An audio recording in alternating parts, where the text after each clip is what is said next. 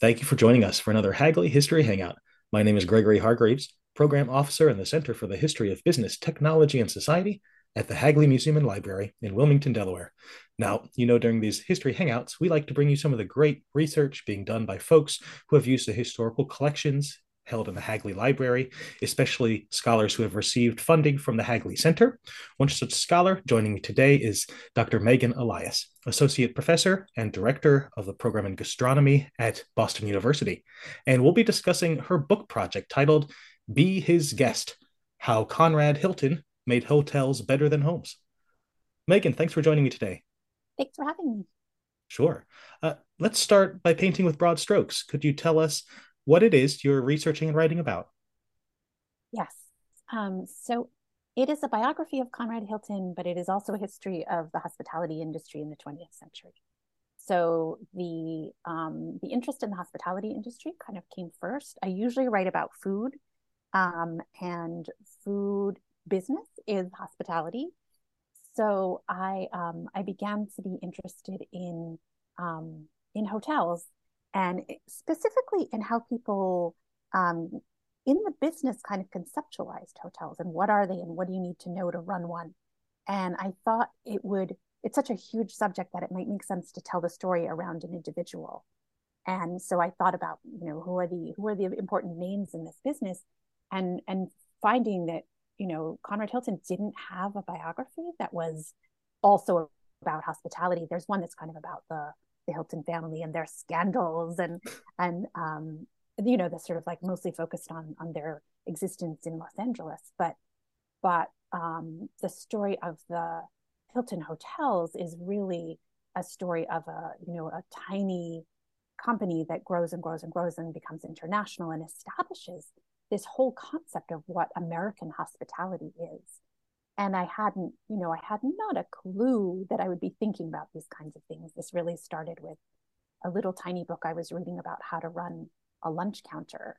Um, lunch counters were often part of, of hotels in, in the 1920s.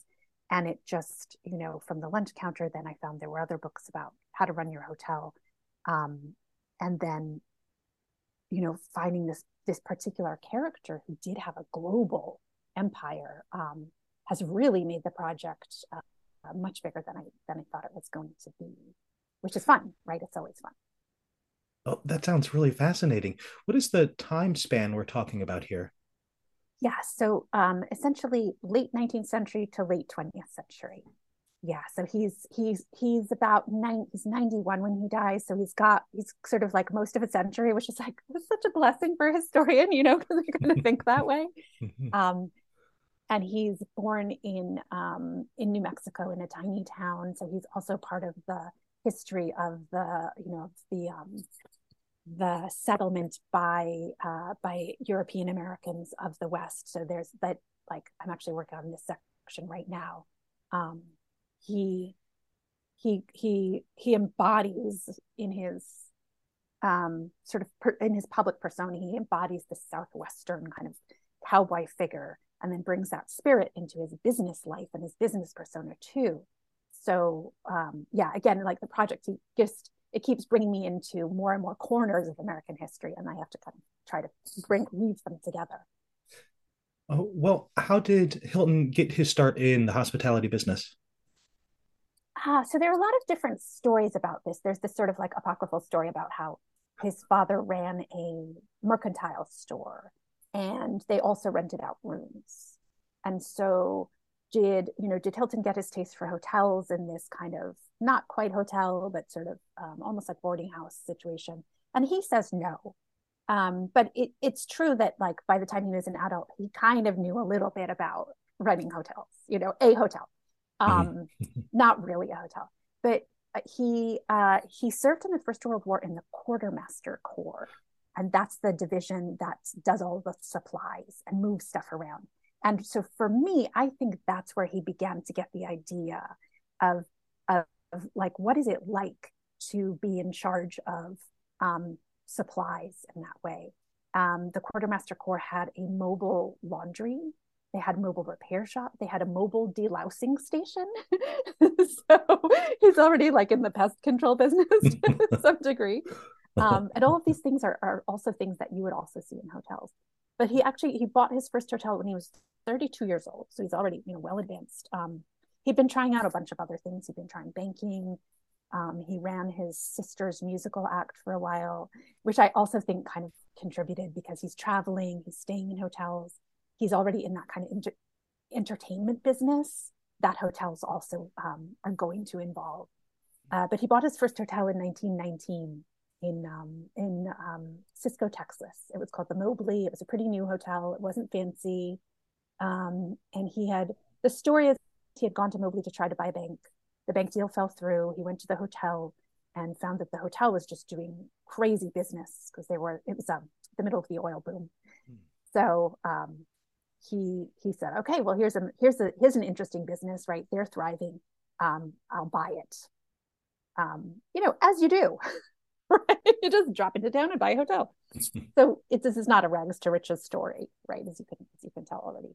Um, so he bought the first hotel in in 1919, and then kind of quickly sold that one, but kept buying more and more and more. He built the empire um, in Texas to begin with, um, and then um, almost got wiped out by the Depression, but really came back very strong. Um, and through the Second World War, he was very smart about buying hotels hmm. uh, that people didn't really want, fixing them up a little bit, you know, um, and then and then uh, he just kept buying uh, until um, uh, in in the post-war period, he began to uh, sort of be part of the Marshall Plan.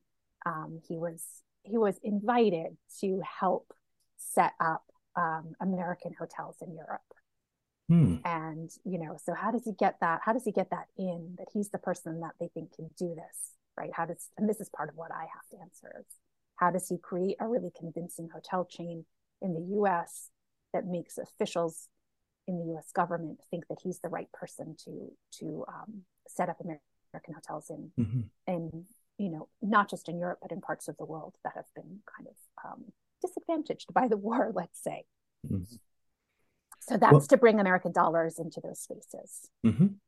Well, what uh, what was it about his m- model of um, of hospitality that made him successful and uh, desirable as a partner with the government? Was it um, scale, the scale of his enterprise, or uh, the, perhaps the standardization? Or, yeah, or... there's there's a, a good a good bit of all of that. So um, it's a kind of an idea of a, a standardized luxury. Mm-hmm. He's building off of this the um, Ellsworth Statler's idea, which was of um, a, a, a, level of um, of cleanliness and convenience. Statler was really just trying to serve the um, the traveling businessman who um, really didn't need a lot in the way of like culture, but just needed a really clean, reliable place to stay so he's he's building on that but adding in the concept of um, of luxury. So standardized luxury which is a very interesting oxymoron to to deal with. And part of what i was looking at the hagley was this how do you how does that manifest in interior design right? Mm-hmm. what does that look like feel like smell like? Um, so what is the sensory experience of standardized um, elegance? But also um, he had worked out a, a business model that was unique at the time not so much now but he he sold a management system basically. So your your country pays for the building and um, hilton sells you the the idea of how to run it and mm-hmm. the, and trains the staff. And so there'll be a couple of hilton people working in your hotel but there'll be a lot of local staff and they will have learned this business. So in in some way it's a really neat um, way for a, a country to to sort of jump into American style um, hospitality. Is, is, that sort of a franchise uh, it's approach? Kind of like a franchise, but not exactly, because Hilton still retains. Um, uh, hard to. It's hard. This is, I got. I have to articulate the difference here. I don't. I can't do it yet. Okay, sure. Um, well, uh, what collections at the Hagley Library did you jump into to help you uncover this story? Yeah, so the big collection there for me um, was the was the William Pahlmann collection.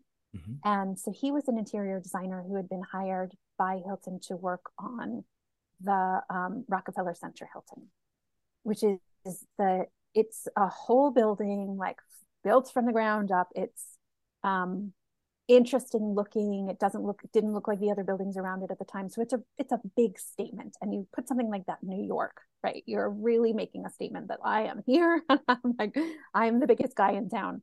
He'd also, um, he bought the, the plaza, he bought the Waldorf, like he bought the, you know, the signature hotels of New York, but then he needed to, to really build um, something special to Hilton.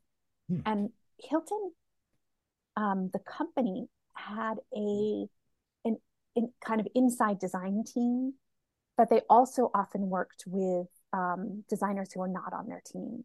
So architects and interior designers, um, and then also decorators who are not exactly from their team. So I wanted to to understand how um, how the space is created.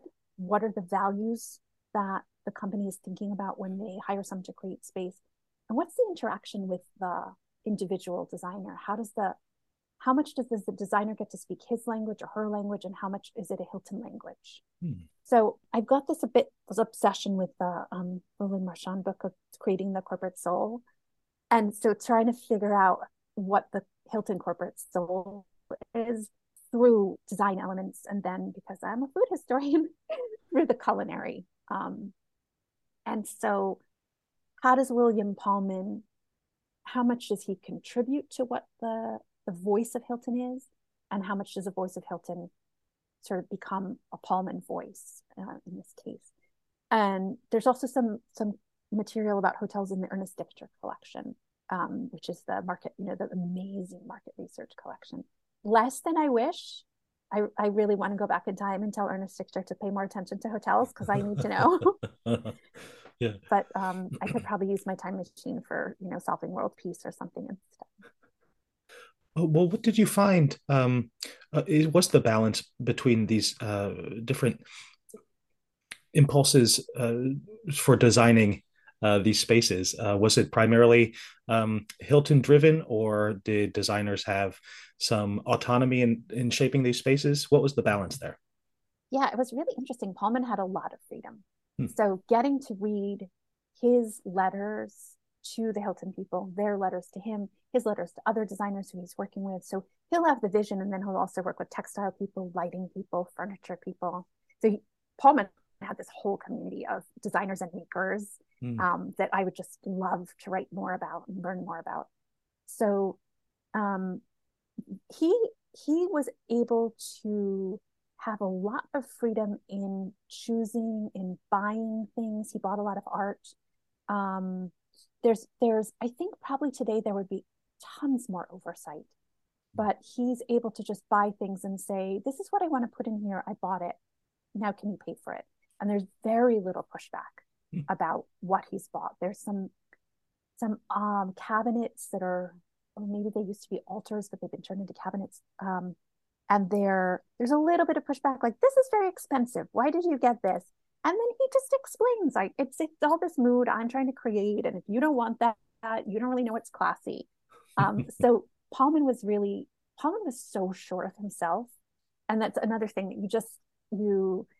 It, it's really hard to imagine anyone getting into this this collection and not just wanting to spend all their time there because Pahlmann was creative, funny, um, and really certain of his style, which was this um, this style that I know I'd seen a million times and I had no idea that it came from a person, and then it had a name, um, but it's this eclectic modernism mm. where it's it's so American. You just get to do what you want. You take things from all different eras and places and all different colors and you just throw them together, right? You have you don't have to be consistent to any culture. You don't have to like respect anybody else's rules. It's just play and have fun.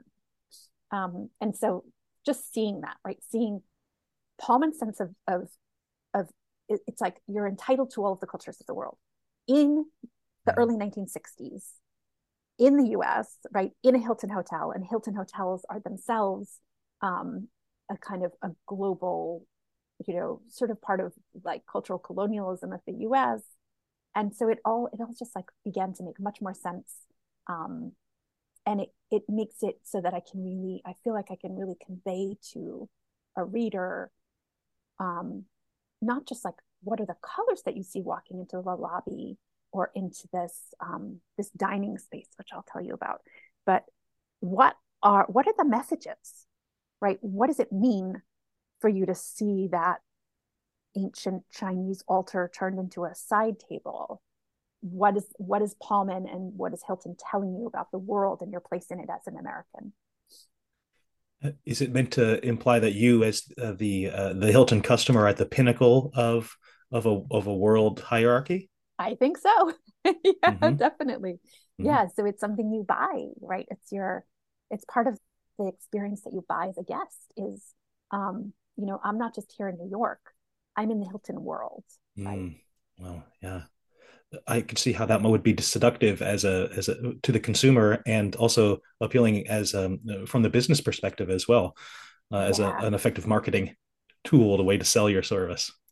Right, right, and then it, and that just perpetuates itself, right? So then the American is like, well, I'm you know, I'm entitled to all these things. All this is mine. Mm-hmm. Well, where does food come into the picture? Of course, it's it's central to the hospitality and to the service industry more generally. Yeah. Um, and and so, how does that enter your study? Yeah. So this, there's probably somebody else needs to write a whole book about hotel restaurants um, because they're essential, right? You have to feed your guest, and yet they're always the least desirable restaurant, right? There's something about well, if it's in a hotel, it's not there for the same reason as a restaurant that's not in a hotel mm. that it's there because of function um, and not because of some kind of impulse, some creative impulse.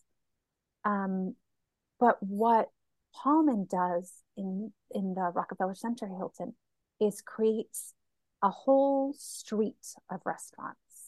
So it's called the Rue des Gourmets, um, and it is an, an a hallway basically with restaurants off of it but it's supposed to it's again it's supposed to give the guest this idea that they're not just in new york. They're they're suddenly almost like it's almost like the hotel is this portal to all kinds of other parts of the world.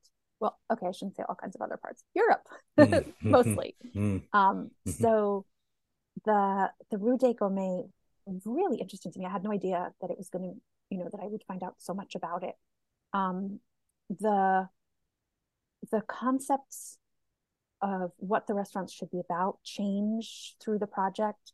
So there's something very uh, interesting about how he could just switch from oh it's going to be an Alsatian restaurant to it's going to be um, a restaurant from New Orleans. It doesn't matter in some way what the food is. It's just that there has to be a range of cu- cuisines represented and stories in a sense. Mm-hmm. Um, but it could be, you know, it could be six of any dozen places or stories. Um, and that, that really interested me that there's there's not a commitment to a particular foodways there's just a commitment to a variety to you you know you get to choose. Are you roman tonight? Or are you um, are you feeling like a french bistro? And it just is up to you right? It's there's nothing there's no obligation to be authentic to anything and oh, so this, this yeah. these restaurants are um, designed. Pahlmann keeps changing the designs and finding new materials, um, and they're all of the conversation is about the design. It's all about the look, and there's not a word about food in the whole correspondence. Nothing about, you know, there's sketches of the menu so that we can see the design of the menu. Oh, is this pretty? Is this not pretty? But not not discussion of what what we're going to eat that's completely left up to the Hilton chef. Well, that seems like a pretty um, a loud silence yes. there. What does that say to you? Oh, yeah. Um, it's it, this is intriguing. It it I think it has to do with this um, this kind of international cuisine that's um, really dominant at the at that time in the early 1960s in um, in American culture, and then it's like it's exported through the Hilton hotels, um, and it's uh, it has it definitely has its own rules. It's it's somewhat multicultural, in that it grabs from different cultures, a dish here and a dish there. Um, but it's got it's got some consistencies that I'm really still kind of working on, and that'll be that's something that I'll definitely you know, work, want to be presenting on later. Um, but it the thing that I discovered while looking at all of the designs, I was thinking about when you walk down the Rue de Gourmet, what does it smell like? Do you smell Italy, then you smell France, then you smell New Orleans? And it dawned on me that as I was looking at the menus, that there were a lot of dishes that overlapped. So there's a dish, there's there would be dishes that were on all four menus. And I was like, what's going on here? Right? How's this happening? And then looking at the drawings again, and realizing that the restaurant spaces are just the dining spaces and there's no kitchen. And then on a blueprint, finding that there's a common kitchen. So when you walk down the Rue des Gourmet, you're actually not smelling any cooking, probably. Mm. Mm-hmm. Right. Just because just the smells that come from individual servings are not going to be enough to create that ambiance. And mm. oh, so interesting, right? How are you supposed to think that you're in Rome if you don't smell Rome. Mm-hmm. You know, you just smell this sort of maybe this kind of low level institutional cooking smell. it just it's so hard to, you know, it's so hard to figure out what the experience was like for people um, without, you know, without those kinds of details, right? What is mm-hmm. the scent? What brings you into the Roman place instead of the place that's supposed to look like a bordello in, in New Orleans? And why mm. bordello? I mean that that's a whole other conversation. Was, was this the uh, the hotel kitchen then that is simply serving to different uh, sitting areas or uh, dining yes. areas? Hmm. Yeah, I mean it's a, it's a kitchen sort of dedicated for these restaurants. Hmm. Okay. Um, and there will be there's different. Um, there's usually a coffee shop in every most American hotels have a coffee shop too, which means like a sort of more like a diner, you know, grilled cheese sandwich, coffee, milkshake, hamburger. Hmm. But that's a different well, kitchen. Well, it sounds uh, like the um, the design uh, philosophy is being reflected in the food And so far as you said it's there's this eclectic modernism is a pastiche of uh, different things grabbed from elsewhere that don't need to make sense uh, side by side but that's sort of the point right? Exactly. Yes. Yeah exactly. That's, so all of really... that is it's very different from what we expect now right? Where people mm. are sort of hunting for authenticity. That wasn't the concern. Mm-hmm. And so did uh, the hilton chain continue to grow? Well, what is the trajectory here from the the mid 20th century? Yeah um, so this is really this is 1963 so this is just about the end of the time that i'm thinking about. He really retired mm, in 1966 and um, the international division gets sold off um, to TWA. So there's still a Hilton um, involvement, but there's also this, there's also TWA, right? And the TWA records have been, I, I can't find them essentially. Mm. and somebody else who's working on a Hilton project also can't. So it's some way you have to end this. Um, you know, if you're looking at Hilton and design and hospitality, um, until those those you know those papers can be found um, this is where that con- that conversation between Hilton and designers is really kind of beginning to end. Mm. Um, so he, I mean, I think he when he dies, the company's it's in a transition. It's he's given it to his sons. He's not that confident of.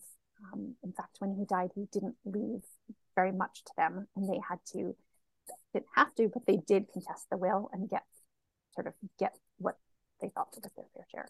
So he's he's at the end he's I think unsure of what the future of his company is going to be. He tied it up so much with himself, um, and this kind of it's it's hard to describe what he's like as a leader, but he's very um, easygoing. So like the those the fact that Pahlmann had so much freedom mm. to create his designs the way he wanted to, to create a feel and space for the Hilton. Um, that's it seems very much in keeping with earlier correspondence I've read between Hilton and um, other people in his company that's sort of like, well, you know what to do, you know, um, you'll figure it out and just report back to me and let me know, and I'll just I'll figure out the money. Um, so it's kind of it's kind of refreshing. this is very low low level of involvement, and yet an enormous amount of money is being made, and he's got his name all over the world. But you'd think someone who wanted their name all over the world would be really like domineering, and it just doesn't come across in the in how he deals with people. It's funny. It's a funny balance. Yes. I'd like to come back to the title of your project. Uh, how is it that uh, these this hotel chain became better than home? And what do you mean by that? I guess more to the point. Yeah. Um, so there's this long history of hotels where for most of most of the time that they've existed, they've been kind of necessary evils, mm-hmm. um, which I think is hard for a contemporary person to to imagine. But you know, if you think about um, Moby Dick, right? You get a room, somebody else is in the bed, uh, you deal with it, right? Um, there are fleas, maybe you get a bowl of chowder, right? Um, and then it it's or er, kind of early 20th century that it becomes an industry, that hospitality becomes something that you can sell um, and that you can sell people an experience that's something that's that they want Mm-hmm. So it was a place you had to go. So home was always better than a hotel. And then it becomes a place that um, because because people recognize the desire for um, for experience, um, how do you say this? For um, for being taken care of, right? Mm. That whole the service industry, right? That the whole philosophy of um, I can pay somebody else to um, make me feel comfortable, to make me feel special and I don't have to give them anything in return except for money. Right? It's not, it's no accident that hotels are also um, places where sex workers are very successful, right? Because it's a place where you are you're going to be rendered services that typically you would get in the home, and there would be some kind of emotional exchange, which no longer no longer have to do it. So, uh, hotels become um, as hotel owners, as ho- as as people men who own hotels, almost always men, um, begin to kind of collect hotels and decide um, on kind of like what we now think of as like a brand, right? What does it what does it mean to stay in a you know an American hotel company hotel? What does it mean to stay in a, Hil- in a Hilton? How do they distinguish themselves from other chains and other hotels? They're competing with each other to offer folks stuff that they don't have at home, hmm. that they don't have in other hotels. Um, and they, the hotel owners even begin to talk about themselves as setting design standards. So I don't know that it's really true, but they say to each other, right? When we buy furniture, like we, we, you know, when people stay in our hotel, they see our furniture, and then when they go home, they want to buy furniture like that. Um, and I don't think there's a lot of evidence for that, but it's something they believed in. So they believe that they're um, creating mm. experiences that are good enough to pay for, right? Mm-hmm. Mm-hmm. Because really, all you need is a place to sleep. But they they have now, like we now, I think, think of hotels as um, it's a place of freedom, right? I can be somebody else there. Um, I can, you know, I can be a bit more kind of lordly than I can get away with at home. Um, and so the that that it really my that subtitle um, which i have to give my friend kathy feely credit for because she she framed it for me um, was uh, the the idea that um, sort of coming out of this long history of the necessary evil into the desirable um, you know the treat and uh, I guess uh, to bring it back to the eclecticism of design, it, that fits perfectly into that uh, that pattern because, um, well, people don't have, uh, as you say, uh, Chinese shrines turned into sideboards in their homes, uh, yeah. but might feel um, themselves elevated by to pay for the experience to be exposed to these um, sort of finer things, as it were. You're right. Yeah, that's what he's. Um, that's what you know. What Pahlmann can offer them is is this this mix that they probably can't afford to do themselves, that they don't have the expertise, the buyers, right? They don't have the connections to make for themselves. Mm-hmm. So, um, yeah, it, the to make those there's very modern American spaces. Um, they may not have the courage to do that. Mm-hmm. And he's definitely, oh, he had the courage. Yeah. well, Megan, thank you so much for sharing this uh, with me, and I can't wait to read the book. Oh, good. Thank you. I have a reader. uh, I think there will be several. I think we'll be lining up.